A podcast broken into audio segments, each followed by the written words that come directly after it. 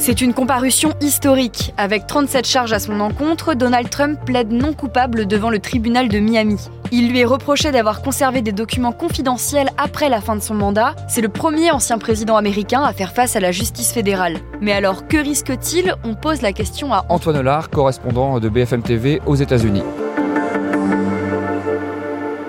Alors je me trouve à l'aéroport de Miami, je suis en train de rentrer euh, à Washington. J'ai passé euh, la journée hier devant euh, le tribunal, aux côtés des supporters trumpistes. J'ai suivi en fait cette première audience dans cette affaire. Alors Donald Trump est visé par 37 chefs d'inculpation au total. Sur ces 37 chefs d'inculpation, il y en a 31 qui portent sur le fait d'avoir emporté des documents confidentiels et de les avoir conservés alors que c'est interdit lorsqu'on n'est plus président. Ça, c'est un crime aux États-Unis et c'est passible de 10 ans de prison. Et comme aux États-Unis les peines se cumulent, pour ces charges-là, Donald Trump risque au maximum 31 ans de prison. Et puis, il y a d'autres chefs d'inculpation, et notamment euh, le fait d'avoir fait obstruction à la justice, c'est-à-dire d'avoir euh, menti aux enquêteurs, d'avoir refusé de rendre ses dossiers. Et ça, c'est encore plus grave, euh, c'est passible de 20 ans de prison. Donc, si on fait le total, c'est au moins 51 ans de prison que Donald Trump risque dans cette affaire. Donald Trump dénonce un abus de pouvoir et accuse Joe Biden, mais en fait, sur quoi se base-t-il? Franchement, c'est basé sur rien du tout. Il n'y a aucun fondement juridique à ces accusations. La stratégie de Donald Trump, c'est de mener une riposte d'ordre politique. Et comme à chaque fois qu'il a des ennuis avec la justice, il se pose en victime. Il dit qu'il est euh, victime d'une chasse aux sorcières, qu'on cherche à lui barrer la route de la Maison Blanche. C'est assez pratique finalement cette ligne de défense parce que ça lui évite d'avoir à répondre euh, sur le fond.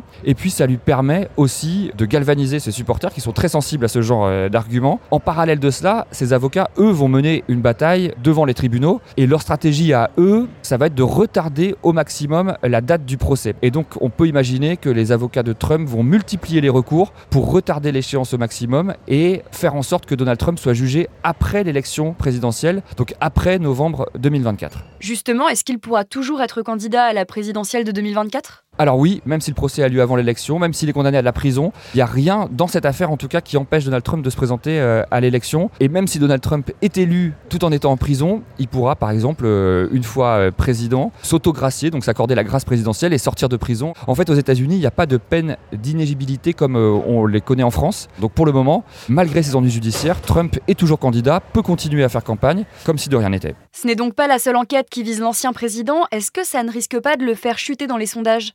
Non, au contraire, c'est l'inverse qui se passe. Ce qu'on constate, c'est que plus les ennuis judiciaires de Donald Trump s'accumulent, plus ses partisans font bloc derrière lui. Et en avril dernier, il a déjà été euh, inculpé dans une autre affaire, l'affaire euh, des pots de vin versés à, la star du porno euh, Stormy Daniels. Et ce qu'on a vu, c'est que dans la foulée de cette inculpation, Trump a fait un bond spectaculaire dans les sondages. Il est aujourd'hui à 61% d'intention de vote pour la primaire républicaine, avec 38 points d'avance sur son principal rival. L'inculpation a été annoncée vendredi, et dans les jours qui ont suivi, il a encore grappillé quelques points dans les sondages. Ce discours victimaire que Donald Trump tient, c'est très efficace pour mobiliser euh, ses électeurs. Trump arrive à transformer ses problèmes judiciaires en atouts politiques, en atouts financiers aussi. Il y avait une soirée de levée de fonds d'ailleurs qui était organisée dans le golf de Donald Trump, euh, dans le New Jersey. C'est là qu'il réside euh, pendant l'été.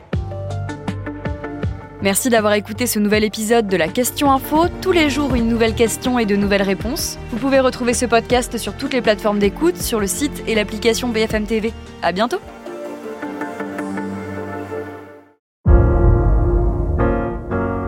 Vous avez aimé écouter la Question Info? Alors découvrez le titre à la une, le nouveau podcast quotidien de BFM TV. Les grands récits de l'actualité, des témoignages intimes c'est tous les soirs sur vos plateformes préférées. À bientôt!